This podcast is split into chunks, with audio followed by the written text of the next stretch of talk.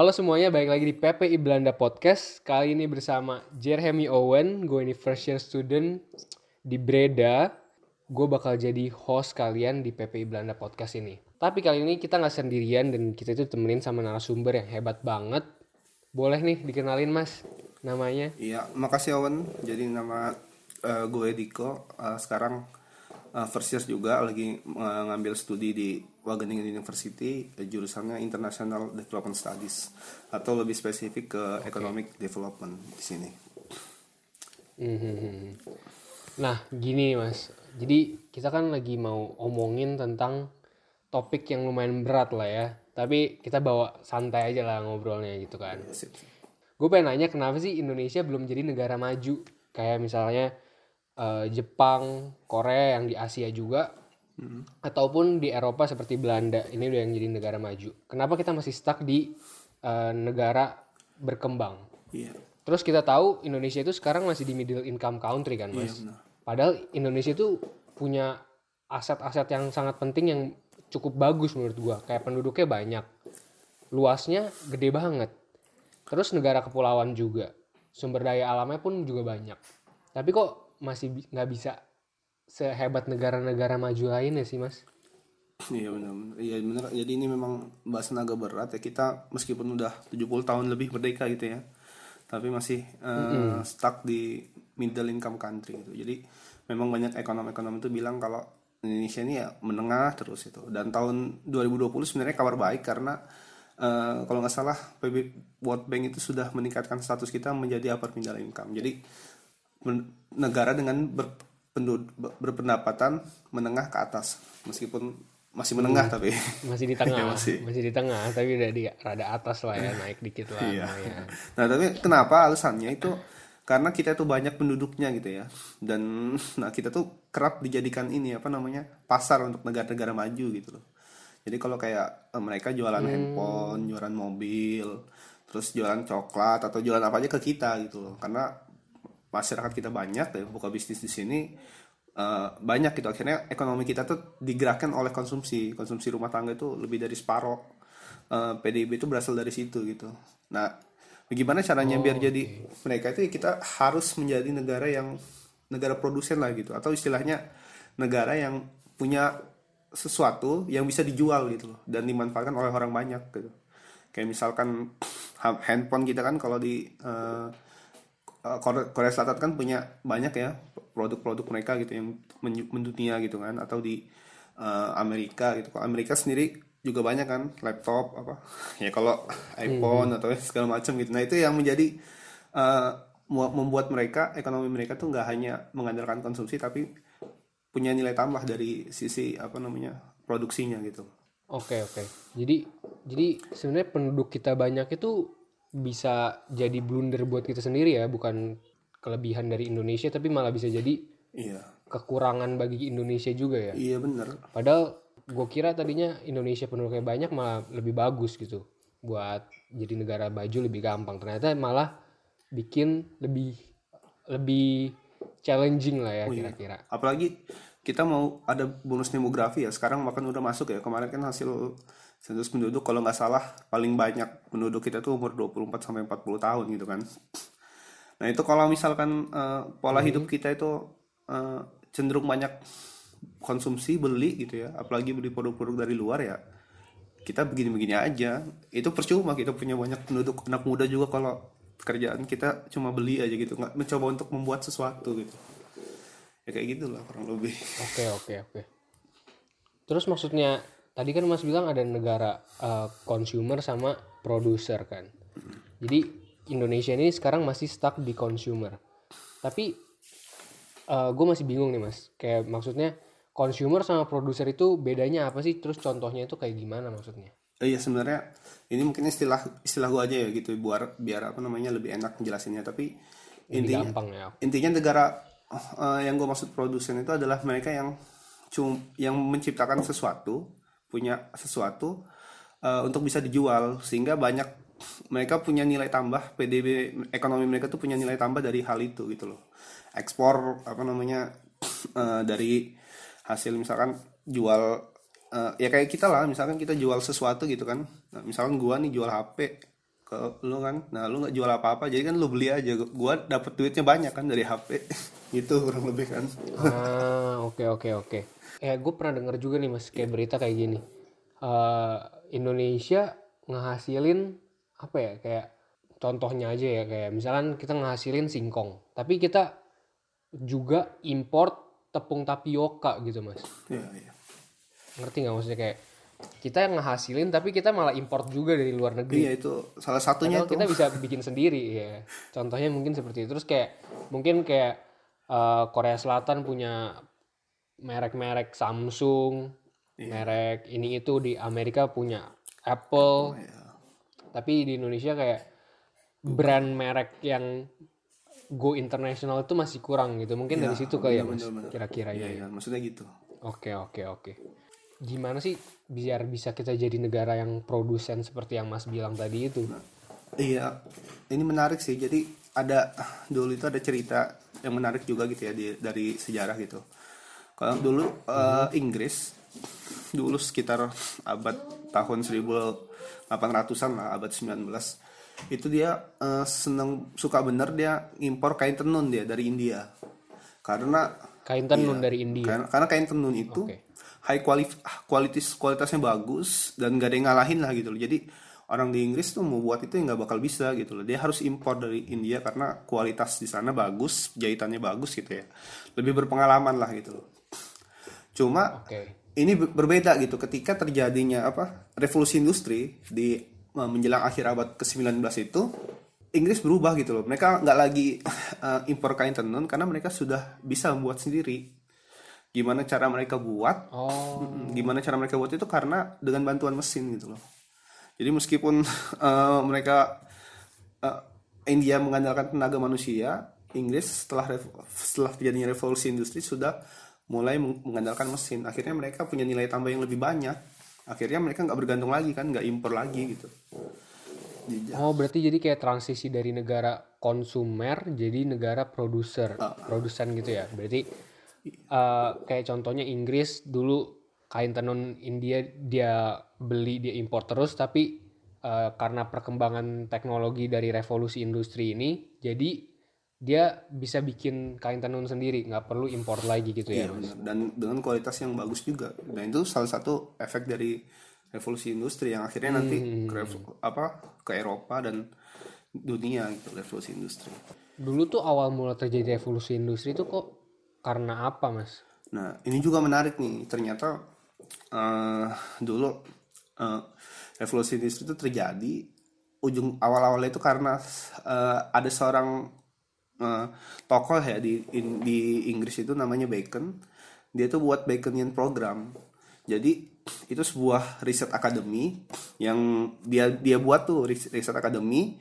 Dia kumpulin orang-orang expert di bidang eh, es- peneliti-peneliti yang ahli dan praktisi gitu ya.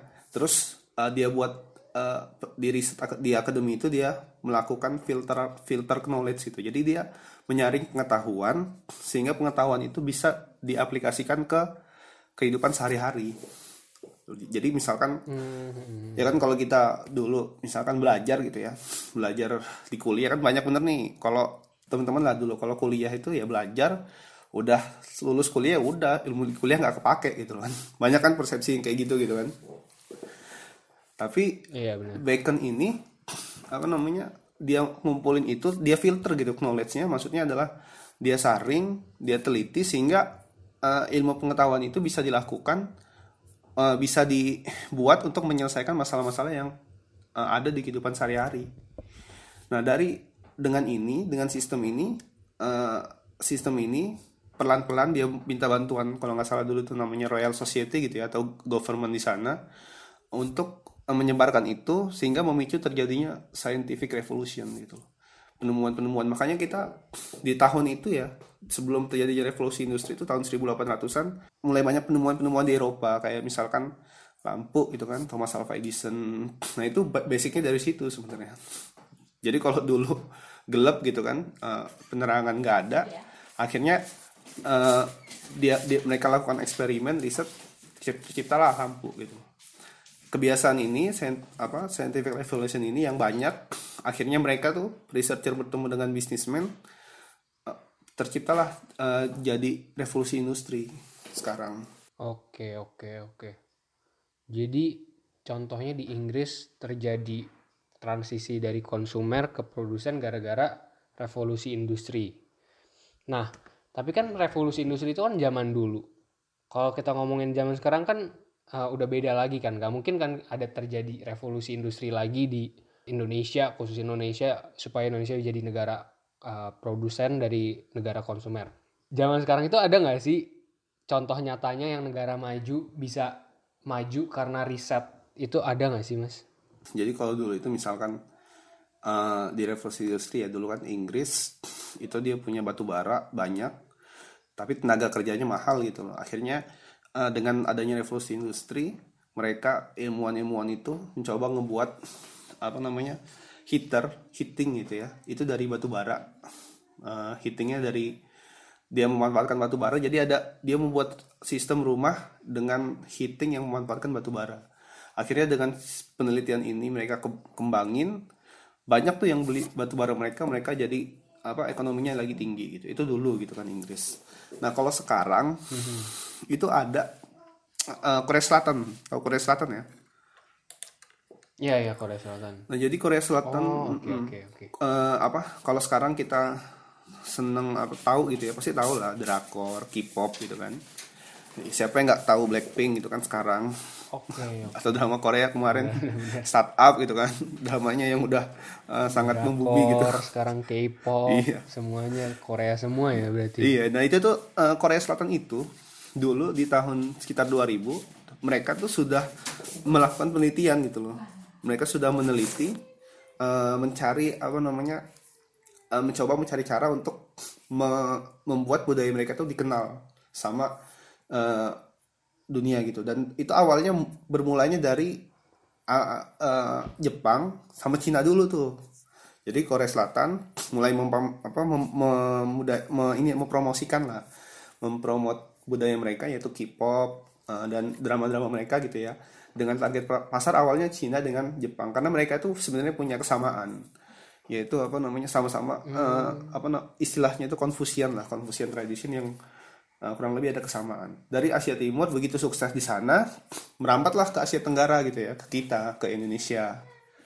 Ke Oke. terus pas munculnya YouTube di tahun 2010-2011 lebih membumi lagi nah semua ini itu gara-gara riset gitu. Gara-gara mereka itu membuat riset terlebih dahulu eh, terhadap eh, apa yang pengen mereka lakukan. Dan kalau misalkan eh, lihat ya eh, di nonton di Netflix gitu ya selalu apa namanya eh, drama Korea itu ada produk placementnya.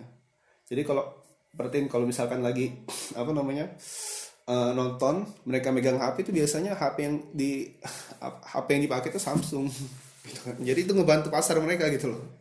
Ngebantu memperluas pasar mereka. Eh, akhirnya produk mereka mak- makin banyak dikenal dunia gitu. Dan itu secara tidak langsung menambah gitu loh menambah eh, meningkatkan perekonomian kita menjadi negara maju. Dan satu lagi apa namanya proporsi riset terhadap PDB mereka di Korea itu paling tinggi dibandingkan negara-negara lain kayak Amerika, Inggris gitu loh. Jadi meskipun dia besarnya mungkin kalah tapi setidaknya interest pemerintah untuk meningkatkan riset itu lebih tinggi gitu. Jep- Jepang sama Korea Selatan itu lebih tinggi dibandingkan Inggris, Amerika proporsinya. Itu kurang lebih. Oh iya? Iya. Iya. Oh jadi mereka lebih tinggi ya? Iya, jadi kalau dibuat grafik gitu kan, Korea Selatan, Jepang paling atas, Amerika, Inggris, negara-negara Eropa tuh di tengah, nah Indonesia tidur di bawah gitu. Jadi paling penting itu riset berarti ya riset sebelum melakukan apa pun biar eh, menuju ne- negara maju gitu kita harus riset dulu ya mas. Iya, itu menurut saya itu yang paling penting gitu. Gimana caranya kita mau jadi Riset. negara produsen menciptakan sesuatu ya harus uh, lewat riset, lewat banyak eksperimen dilakukan gitu. Jadi nggak asal apa namanya uh, ya tidak membeli aja gitu, tapi kita coba teliti gimana misalkan membuat uh, sesuatu ya ada gitu. Jadi intinya negara yang benar-benar memperhatikan riset lah. Gitu. Oke oke oke. Soalnya kita juga udah ngeliat contohnya sendiri yang contoh sekarang-sekarang ini Korea gitu ya mas yang maju karena risetnya mulai dari riset dia eh, ngembangin ke K-pop drakor sampai sekarang di dunia pada tahu lah sama K-pop drakor semuanya ini kan. Iya dan bahkan Korea Selatan kita tuh lebih dulu merdeka dibanding Korsel. Oh gitu. Oh iya iya. Dan mereka sudah mengedepankan riset itu riset and development sejak sebelum setelah merdeka itu sudah memang care di sana. Tadi kan Mas sendiri bilang Korea itu udah jadi high income di Asia itu udah high income di dunia pun juga high income. Tapi setahu gua nih Mas dulu pas abad ke-18 kalau nggak salah ya, Cina itu negara yang paling maju teknologi-teknologinya terutama di Asia.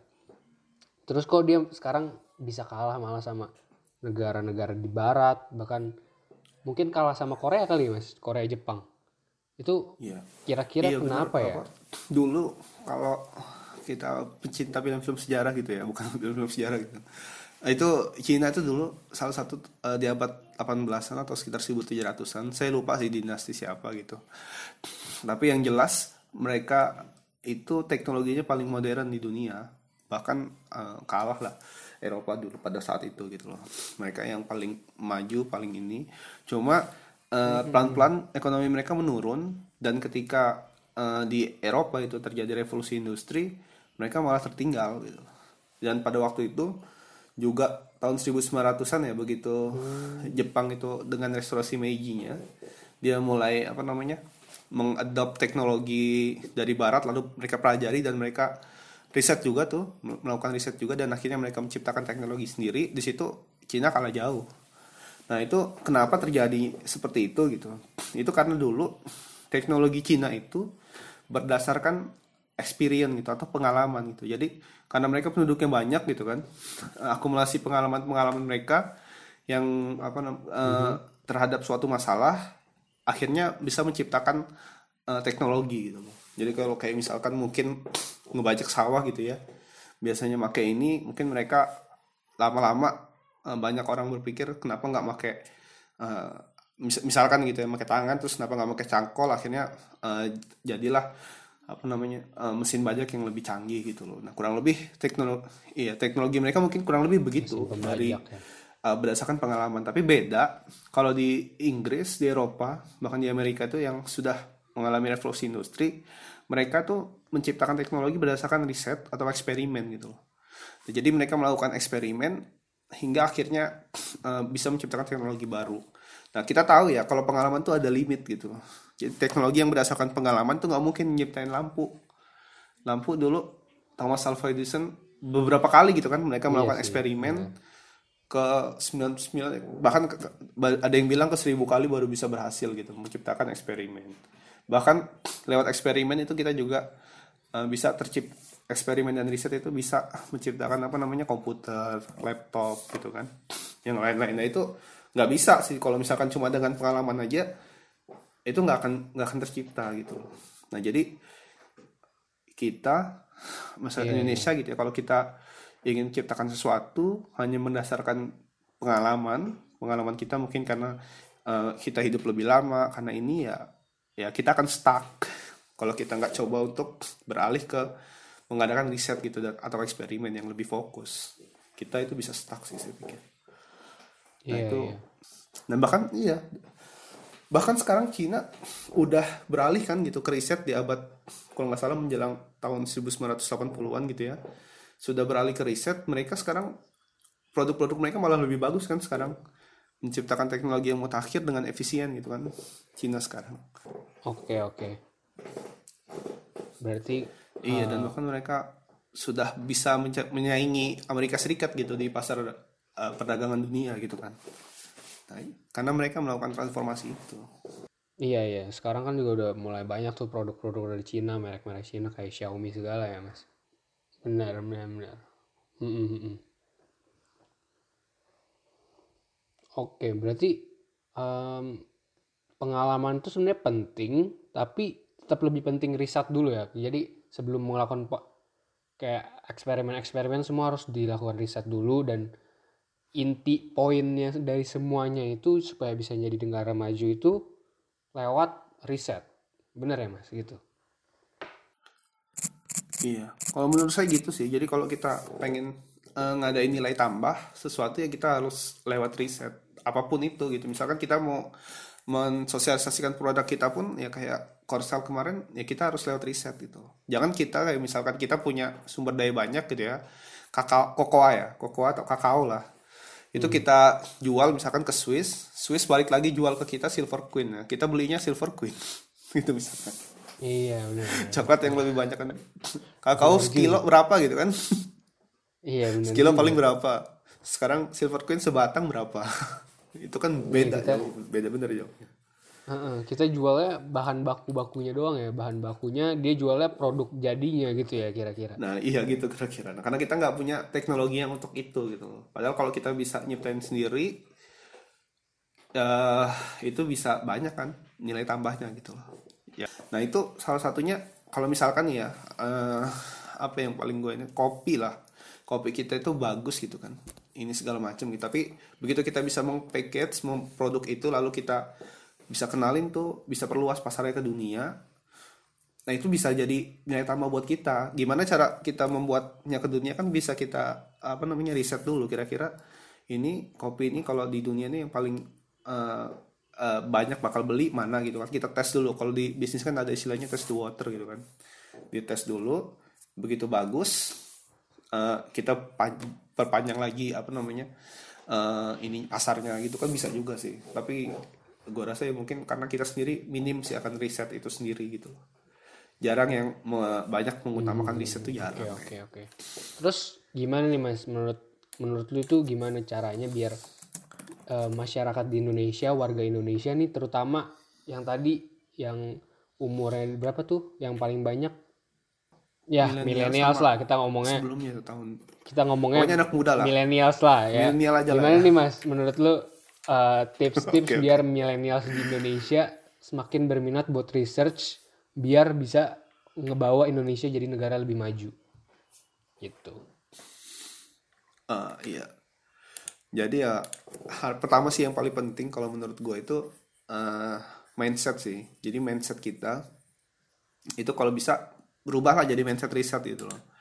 Gimana sih maksudnya mindset riset itu kalau misalkan kita nerima lihat berita gitu atau apa informasi gitu ya di uh, sosial media ya kita nggak serta merta langsung percaya gitu. Tapi kita bisa riset kan bisa iya, Google dulu gitu loh. Nah, biar nggak kemakan hoax iya, lah ya. Salah satu hal yang paling kecil. Ya biar nggak kemakan hoax gitu. Jadi kita tuh biasanya begitu lihat info begini langsung kita keluar-keluarin juga gitu. Padahal kita nggak tahu apalagi di grup WhatsApp salah, ya. gitu kan tanpa ada grup WhatsApp keluarga tuh. nah, iya. Hoaxnya ya ampun. Ini segala macam. Padahal kan kita bisa kan maksudnya oh, ada ini dikit kita coba Google sebentar gitu kan. Blog gitu kan. Oh ternyata hoax iya, itu iya. bisa aja. Atau ada misalkan misalkan kupon-kupon apa namanya uh, klik ini biar dapat dapatkan ini gitu kan. Sebenarnya kita bisa aja tuh. Ya kan? Misalkan ada tuh dapatkan voucher Alfamart dan gini-gini. Padahal websitenya aja udah salah gitu kan. Padahal sebenarnya kita bisa kan riset sebentar Google. Kita Google bentar aja oh ini ternyata hoax itu kan bisa. Nah itu mulai ya, jadi itu sih yang paling hal -hal basic kecil gitu. kayak gitu ya. Cuma biar awal-awalnya lah biar berita-berita yang hmm. masuk nih ke kita kita cek dulu kebenarannya lewat Google lewat research dulu ya biar ngebangun uh, rasa researchnya kita nggak nggak mudah langsung nggak hmm. langsung percaya lah gitu kurang lebih oke okay, oke okay. nah gue juga ada cerita sih kalau bisa kemarin itu waktu di sini kan gue kemarin uh, pengalaman lahiran pertama ya di Belanda hmm. ya itu banyak hal-hal yang apa namanya agak beda gitu dengan kita di Indonesia. Hmm. Nah dan itu apa namanya kalau misalkan uh, gua kan nanya gitu kan ke apa istilahnya perawatnya lah di sini gitu. Nah pas nanya itu mereka jelasin, maksudnya penjelasannya itu bagus gitu. Kayak misalkan uh, kenapa misalkan bayi ketik begitu dia lahir itu nggak langsung dimandiin nggak boleh dimandiin sampai oh. 24 jam. Ternyata mm ternyata mereka sudah melakukan riset bahwasanya itu ada mungkin bekas-bekas cairan gitu ya yang dari rahimnya yang sebenarnya bagus buat bayi. Kalau misalkan di uh, cuci itu hilang dimandiin itu hilang gitu. Nah mereka udah tahu tuh udah ada risetnya gitu. Jadi dengan kita uh, itu yang kedua ya dengan kita ngebiasain bertanya terhadap sesuatu kita nggak gampang percaya.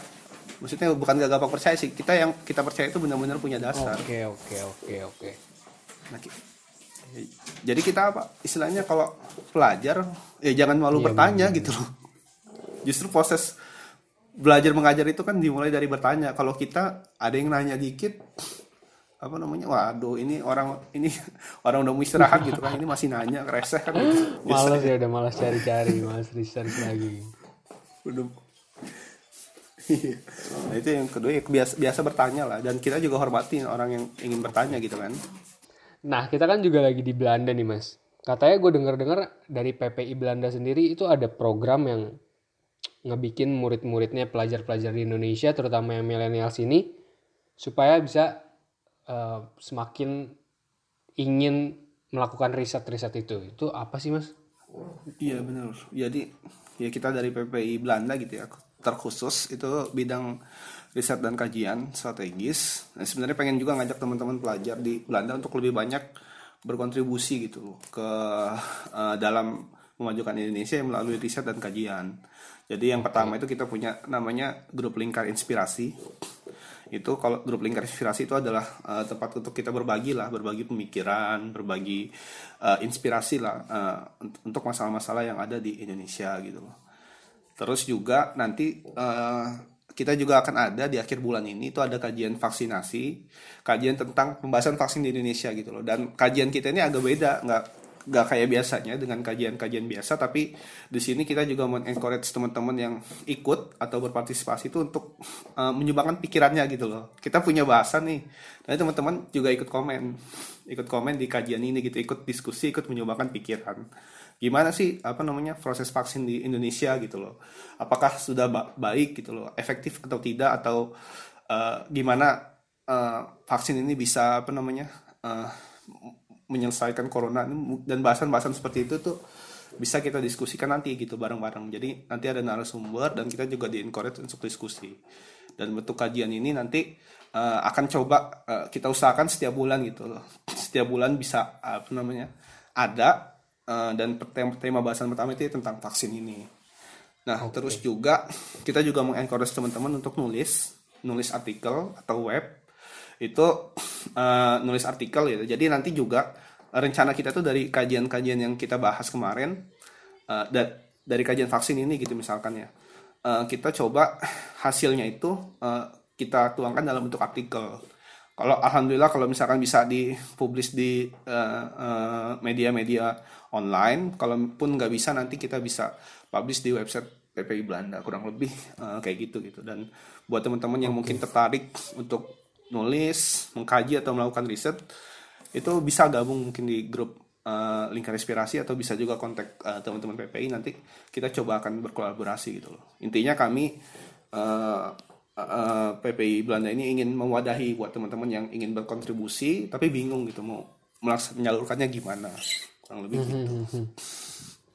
Oke, berarti buat teman-teman semua nih PPI Belanda yang lagi pelajar-pelajar di Belanda nih bisa langsung uh, ikut aja program dari uh, kajian riset buat menyuarakan terus itu buat riset bareng-bareng gitu lah ya. Ya jadi intinya kami dari PPI Belanda eh, terkhusus itu bidang eh, kastrat itu pengen ngajak teman-teman pelajar gitu jika ingin berkontribusi ya ayo eh, kita kontribusi bareng-bareng kalau teman-teman punya ide untuk buat artikel atau nulis atau apa ya bisa hubungi kita nanti kita akan berkolaborasi gitu loh jadi kami itu berpikirnya bahwa eh, pelajar itu salah satu karya akademisnya ya akademisnya itu ya lewat tulisan.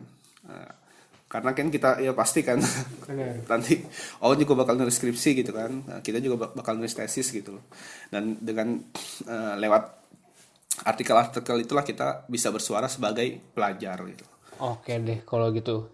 Eh, jadi kesimpulannya itu yang gue bisa ambil itu eh, Indonesia sekarang masih berada di dalam middle income country karena masih belum masih menjadi negara konsumer yang em, memiliki banyak bahan baku padahal banyak aset-aset tapi nggak bisa menciptakan produk hasil jadinya secara langsung gitu ya mas. Dan caranya itu untuk menjadi negara yang maju salah satunya itu dengan cara melakukan riset terus dan salah satu cara untuk menjadi negara maju itu melakukan riset dan uh, mulai memproduksi barang-barangnya sendiri dan memasarkannya ke luar negeri gitu ya. Mm-mm. Mel- Membuat sesuatu semuanya dasarnya itu dari riset itu ya berarti. Iya, jadi punya dasar yang kuat gitu. Tidak hanya berdasarkan katanya atau ya gitu-gitulah. Kalau gitu kayaknya itu aja buat hari ini kayaknya that's all for today ya. Ada lagi yang Mas mau tambahin nggak?